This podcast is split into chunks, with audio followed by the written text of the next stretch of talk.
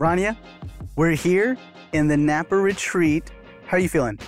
Super excited. I'm super excited. You just got off stage, you spoke, and it was uh it started off emotional, especially like when you were showing the pictures of uh where you came from.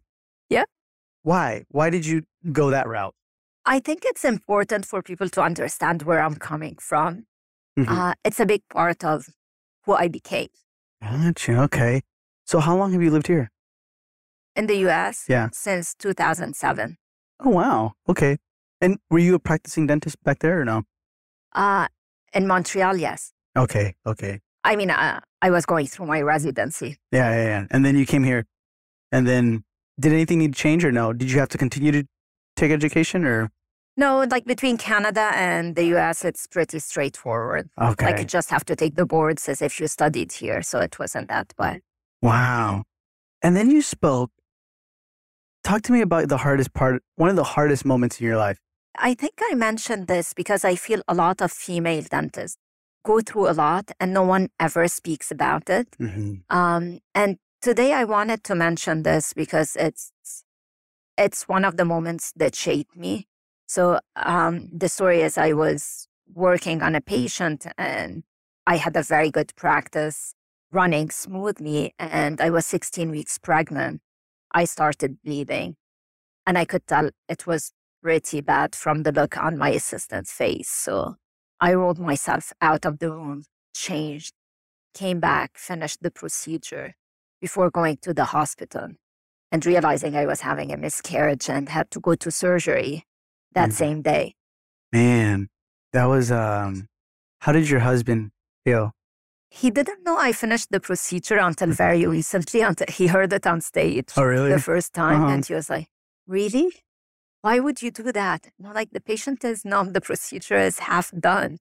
What did you expect me to do? But I mean, like the whole situation is extremely traumatic. Mhm. And when I told a few of my female colleagues, everyone, not everyone, but many of them have had a miscarriage, had to go to work the next day. Of a lot dealt with these issues, and Mhm. it doesn't come to light as much as it should. Yeah, like people don't talk about it as much. No. Yeah. So what year was that? 2011, Okay. Right now you currently own a practice or no? not anymore. Okay. I had to sell my practices. Oryx was starting to take Yeah. a lot of my time. Yeah, yeah, yeah. So you had how many practices?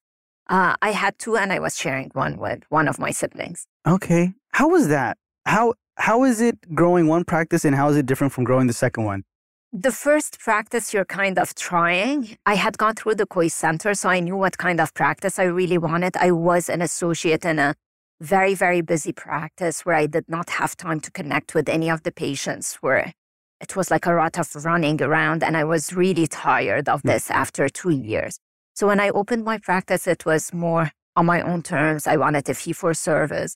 I want to do comprehensive exams. I wanted that kind of dentistry and it worked out great. So, uh, so it was a very profitable practice, very low overhead. Um, we turned it into a multi-specialty practice, and it just happened that my brother is an orthodontist, his wife is uh, a periodontist, Oh wow. and they started working a day Yeah. here and there with me. So, uh, so we we geared it to that kind of more boutique specialty practice. Uh, and I was starting getting um, the idea that maybe I should open a second one, and I'll see if it would work the same way with associates. Mhm. And it wasn't as easy. Really? Why? You know, sometimes you don't think that all the education that you do matters. Uh-huh. And I had done all the courses at the Kois Center before that. I had done Pankey Spear, a lot of other CEs. Uh, and I think this is what was getting people to commit to larger treatment, to commit to a certain type of treatment. Mhm. So it was a bit harder to replicate when it was younger associates in the other practice. Got you. Were they not willing to learn or it was just too much for them or It was a longer road. It wasn't as fast to build as the first one. Oh, okay. Because I feel like a lot of the times, and maybe you had those conversations yesterday with they want to go to a second one. And sometimes it feels like, well, I, I figured out the right stuff to do in the first one. I'm just going to copy and paste that in the second one. Is that the right mentality or no? In some cases, it is. But sometimes, like the secret sauce is used, Yeah. and you don't realize it until you have the, sec- the Yeah. second location.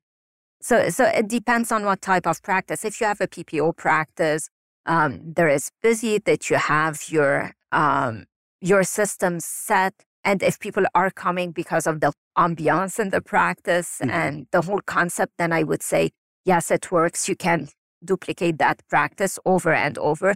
Like between the second and third, it was a bit more systems, a bit more cookie cutter practice Mm. it wasn't more geared on these specific specialists working together. So the first location became kind of the flagship where the other locations were referring the larger cases, the specialty cases to. Gotcha. So those are like bread and butter Yeah. kind of thing. And then that one was, okay, who who would a second location be for and not for? So let's just say like, Rania, you know, uh, I had my first practice. It's going great. I'm going to do a second practice now. The next question would be like, okay, why? Now, if I give you the why, what in your mind is like, that's not a good, you should not do another practice?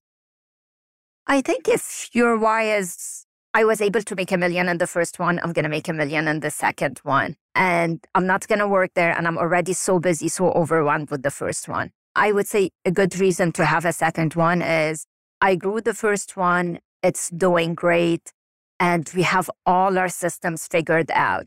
So now we hire someone the next day, they go in the front, and all the systems are there. They know this is how we check in a patient, this is how we um, do the treatments, this is how we check out a patient. The doctors in the back have all their systems.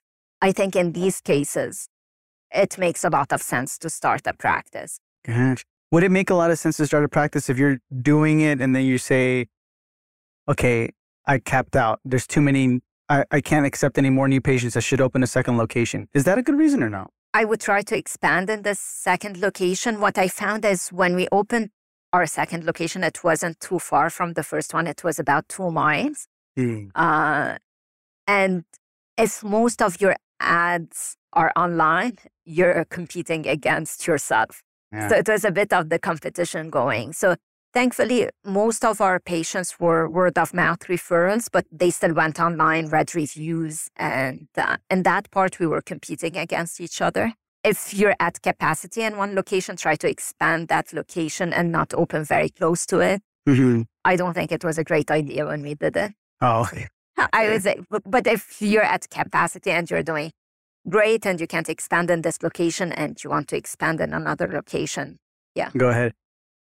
Would you recommend, hey, maybe you should try and drop some insurances first or get different cases, learn to do bigger complex cases or or not? Just be like, yeah, that's what you want to do. Go open or my sister asked me for that advice. I, I started with no insurances because I hear everyone saying that it's so hard to drop insurances. And I'll tell you, like in my practice, I started with no insurances. Some people found me from my associate job where we took every insurance. Mm-hmm. And some of the people that I thought really liked me, that Did- would never ever leave me, called. And the minute we told them we don't take your insurance, they're like, we're not coming. Uh, and some people that I never thought cared for me or they're like, whatever. they, They just showed up. take my insurance. They're like, oh my God, you gave us the best care. And they showed up. Mm. So that, when I was giving my sister the advice, I said, if you start taking insurances and you drop it, you don't know who's going to stay and who's going to leave. And I see a lot of people feeling very safe and they say, okay, I'll drop it next year. I'll drop it next year. And 10 years into it, they didn't drop anything. Yeah. And the minute they drop, they tell you, oh, I wish I did this 10 years ago. yeah. So So you started with with no insurance then. no insurance. Oh, that's fantastic. That's really, really good. So then when did Oryx come into the picture? Oryx came into the picture when I was pregnant with twins and had to be on bed rest. Uh, and I had associates that were doing great in the practice. But the minute I was not in the practice, we started losing $100,000 a month. And it wasn't really fun being on my hospital bed. And I was like, stressing out. stressing out, what's going wrong. Uh, and I realized a lot of the systems were just in my head. So I started getting the associates and go, going over cases like, why did we do this? Why didn't we offer scaling for that patient? Why did we do a filling when the tooth is obviously structurally compromised, has a huge restoration? And we started going over this, and I'm like, there must be a better system. Uh, and having gone through the Kois Center, there's a risk assessment that you do for every patient. So I started implementing these ideas like every patient that comes in, we look at the restoration, we measure it. Is it half the intercuspal distance or more? Anything there is more, I want you to highlight it in red. And that means it's a crown or an onlay. Any patient that is perio stage two that has diabetes, I want them highlighted in red. And we started creating the system that is all evidence based. Mm-hmm. And this is how we created our treatment plans. But then it was really hard to do it manually. And my husband is a software engineer. Mm-hmm. So I asked them to code a few forms for me. Uh, and this is how Oryx started from these forms. Oh man. So Oryx started, you had three practices still, right? Yeah. And you were having twins. Did you ever or when did it hit you where you're like, I'm burning out? Like I need to I'm not even with my kid or I am, I'm not what's happening? I mean, through it all, like you're losing a lot of money. We started losing all our savings. It's very stressful.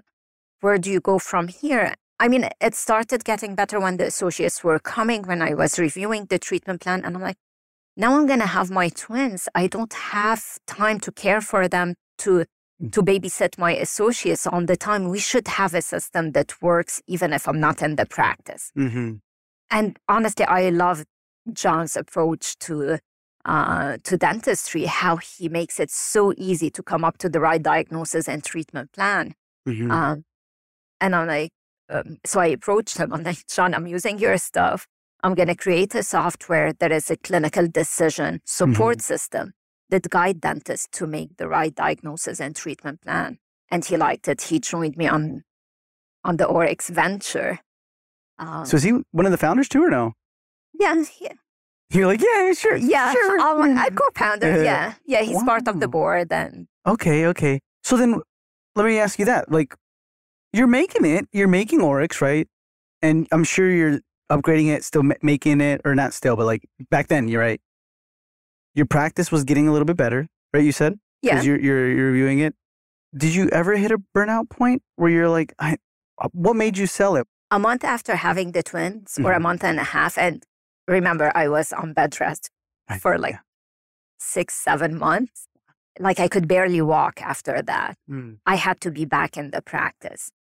Um, and it was just traumatic. So you don't sleep, you go to the practice. There's so much going on. I'm thinking about Oryx. Mm. A lot of things align. But the, the thing that made me want to sell is I got pregnant again. Okay. And I'm like, okay, now I have to go on bed rest. And the idea of Oryx and all of this was picking up and was taking a lot more of my time. Um, and at that point, one of the associates that came and worked with me was a periopros, and he showed interest in acquiring the practice. And I thought to myself, I would never find someone with these qualifications because I, I really wanted my patients taken care of. Mhm. And because of the level of dentistry we were doing, it wasn't a practice that could be picked up by a new grad or Yeah. or anyone. They couldn't perform. Okay, so that's interesting. Did the practice feel different? Like, I know it's something you've created, something you're like, yeah, we're working. This is my environment. This is my brand. Boom, you get pregnant, right? And then now you're six months in bed rest, and then you come back, and you're like, did you have a feeling where you were like, I don't know this place anymore. I don't, I don't. It doesn't feel right. To be honest, my patients made me feel very welcome Oh, when I came back. mhm. Like my mother-in-law was visiting, was helping us, and she was like, "Oh my God, how many gifts are you getting every day?" I would come. Like everyone was so emotional about the journey, about the bed Mhm. rest. My patients were just coming to see me with flowers, with gifts, and like I had this great connection with the patients. So it felt actually good to be back. yeah, that's nice. You were in bed rest because of complications, or Yeah, I had a short cervix, so Oh, okay, gotcha. Yeah, Rania, you speak about these things like as if like everybody goes through it. No, not really. Like uh, you've gone through a lot of grit. that's a lot of grit you're going. You know what I mean? Like you you had to push, push, and push, and then, but at the same time, let's let's let's make a software. Let's make another. Pre- you know what I mean? And you kept why? The practice management software in my mind became a necessity. And to be honest, I started this thinking I only want a clinical management software. Mhm. Like, I just want to make it very easy for every dentist to come up with the same diagnosis, same treatment plan. It shouldn't be that hard. And the very rewarding points in my career, like everyone remembers something, were uh, collecting a great medical and dental history, like I was taught at the Kois Center, where we had some red flags. We referred the patients, and I mean, sadly, they ended up having cancer, but Mhm. it was caught very early because of our medical history, and they were so grateful for that. And I'm like, every patient experience should be this. Mhm. Um, and I started researching all of it a bit more uh, like a diabetic patient. If you're doing the cleanings properly at the right intervals, if you're managing them properly, would cost uh, $2,000 for the medical insurance instead of 9000 a year. And like what we do has a huge impact on healthcare in general. Mhm. Uh, and this is what I was really excited about that every dentist can do this and they don't have to think about it too much. And when we created Oryx, like you go through a seven minute examination, the software gets you a report that explains to the patient uh, how they're doing with their gums, with their teeth, with their bite and jaw joint, and their spine. And the patients get interested, and now they're asking you about their treatment instead of you telling them, you need a crown, you need this. Now we're Mhm. telling them, you have a tooth that is structurally compromised, that is weakened. It would be better protected if we put a crown. Mhm. You have an associate that doesn't have great verbal skills. All of it is written for the patient. So I figured that if we could give that to the dentist, it's a great tool. And also it's protecting the patients because you're not missing anything. You're looking at all the conditions that they have. Yeah. Interesting. Okay. And then I know in your lecture or your talk, you spoke about you got someone on your team who was high level. Recently, yes. Yeah. Yes. So, so, so the clinical management software, we realized that all the pieces have to connect in a certain way. Uh, and I was very naive to think, oh, it's so easy to create a full practice management software. How how hard could insurance be? It turned out to be like extremely hard. But it took like two extra years just to get the insurance part and all of this right. And everyone was pushing me to go to market super early. And I'm like, I know what dentists need. It has to be a great software. So anyway, we went to market. It was good. It was a good success. And we started growing fast. Mhm. Uh, and we got to a point where we have to manage that growth. And I, I said, I want a great leader. I mean, in dentistry, we have, you can't get better than John Kois to be your partner. yeah. And I asked my husband, out of everyone you've worked with in Silicon Valley, who do you recommend to be a leader for our company? And he said, he gave me two names, and I liked the guy named Rick, Rick Collison. I went on his profile and I'm like, that's my guy. And my husband said, no, you can't get him. One, he's retired. Yeah. Uh, and two, he wouldn't join a company our size. I didn't believe my husband, of course. Yeah. I don't you don't know what you're talking about. And I went and uh, I asked a friend who's a rec- who's a headhunter for um, for executives, and she said you can't get someone like Rick uh, because like he's someone that was one of the early employees of Next, worked with Steve Jobs. He's an executive at SAP. He took a whole industry, the procurement industry, from on-prem to cloud. He managed the account for Nestle, Google, Walmart, Wow. Mercedes, Yeah. all the big names. She's like, every company wants Drake. You can't get him. Anyway, I I got I got on a phone call with him. Like that didn't deter me. I'm Yeah. like, no, I'm gonna get him. Like now you convince me he's the right person. Yeah. So we get on a call and he starts by, I'm retired or on sabbatical and I'm liking it, but I'm willing to give you advice. I'll help you. Uh huh. And I tell him about our industry and he's like, man, you're 10 years behind. Yeah. Yeah. I can't, like, really, like that many on prem software? And I said, Yeah, I told you. And he felt sorry for us, for our industry. Um, And I was going to Dykema uh, Mhm. that same week. And I'm like, Rick, I know it's crazy. Why don't you meet me at Dykema? And you're going to meet so many people. You're going to learn about the DSO world, about the single dentist world. Um, and you're going to see how our industry works. When he went, he said, Okay, I realized it's a big challenge. And he likes a challenge. Mm. It's a broken industry. But he saw how dentists are so passionate about doing the right thing. And that got him really excited to join us. and so he joined. He, He joined wow. So he is the the CEO. CEO of Oryx, and you are then though. So I was president and CEO. Okay. He became the CEO. I'm like, if I want to fire myself, Yeah. Yeah. it better be an amazing person. Yeah. It has to be someone really, really good. Wow. Okay. So when did he come on board? A month ago. Wow. So it's been, and how have you seen since a month ago it, the trajectory of Oryx?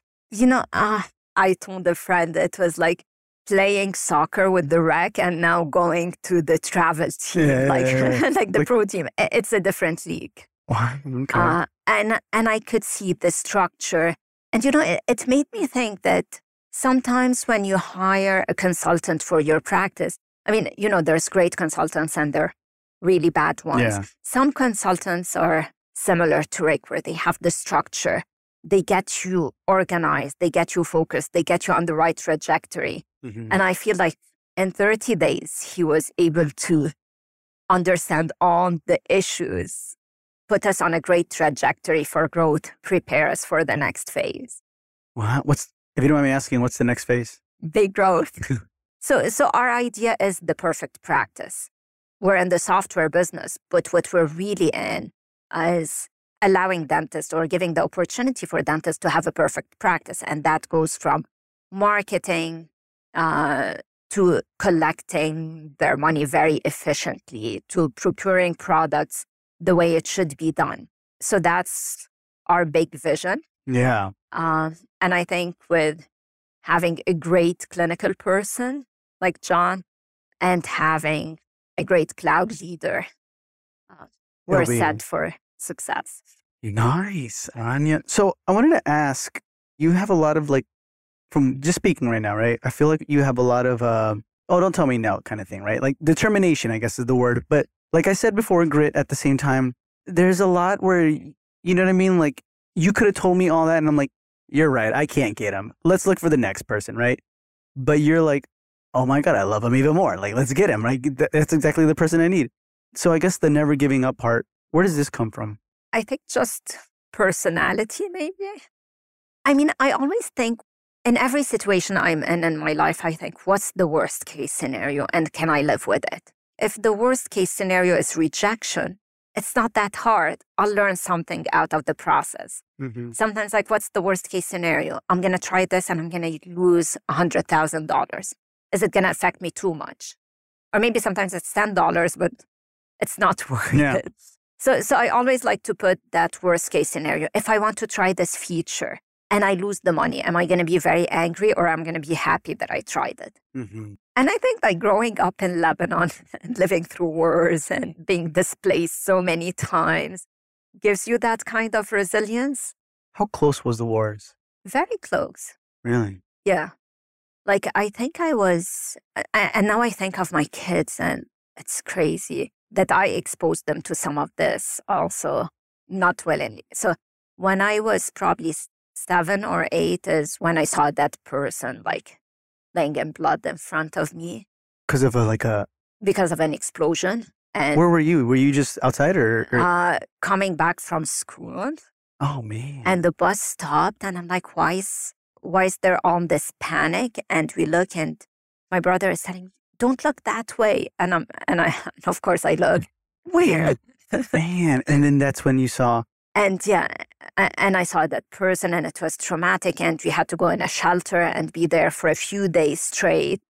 Uh, like no light, no entertainment whatsoever. Yeah, we're just sitting there Uh, with family too, or sitting no? There with family, and I mean, it was a bit of fun when you're a kid because you have all the neighbors, but then it two hours later, Yeah, you're not like, it's fun. not fun. I'm hungry. Yeah, and all these things. It's not fun anymore. So, so we lived through that, And then when the big explosion happened in Lebanon two years ago, we were there for the summer.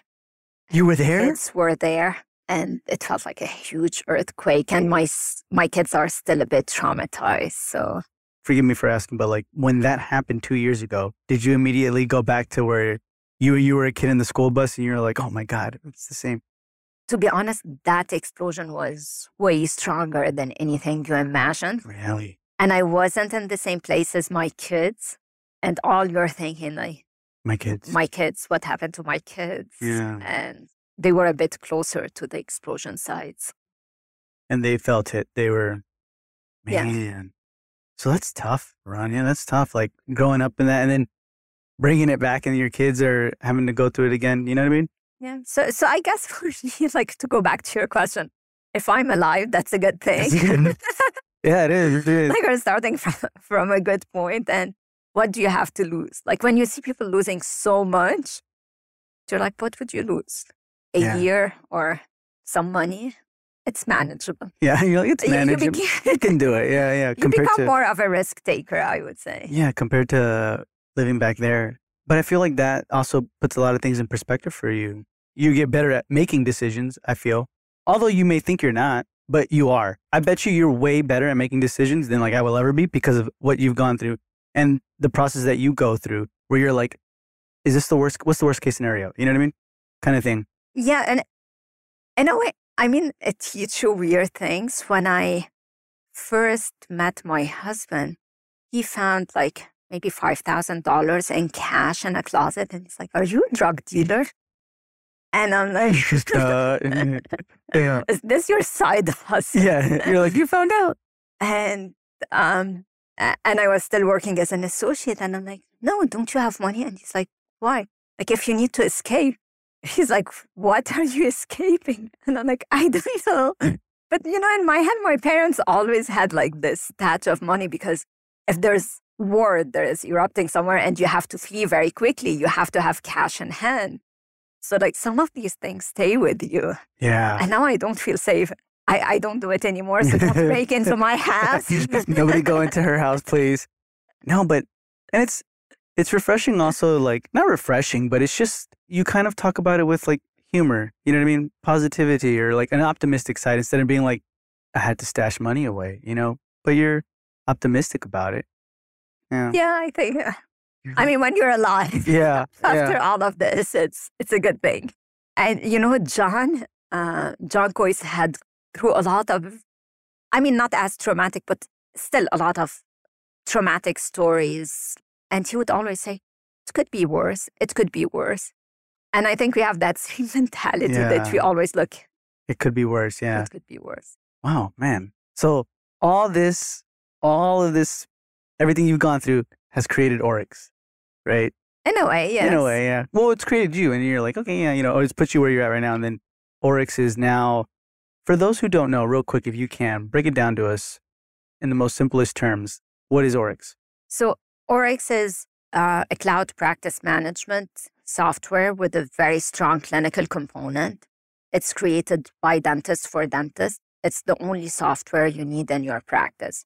So it does everything from online booking on the way to automating the process of sending your insurance claims, getting paid, invoicing patients, all of it. Nice. Okay. Awesome. Awesome. And I know in the mastermind, you guys are going to do like a whole demo, right? Yeah. Okay. So that's going to be really, really good. I know they're all excited for it too, as well. So that's going to be fantastic. Rania, thank you so much for being with us. But before we say goodbye, can you tell our listeners where they can find you?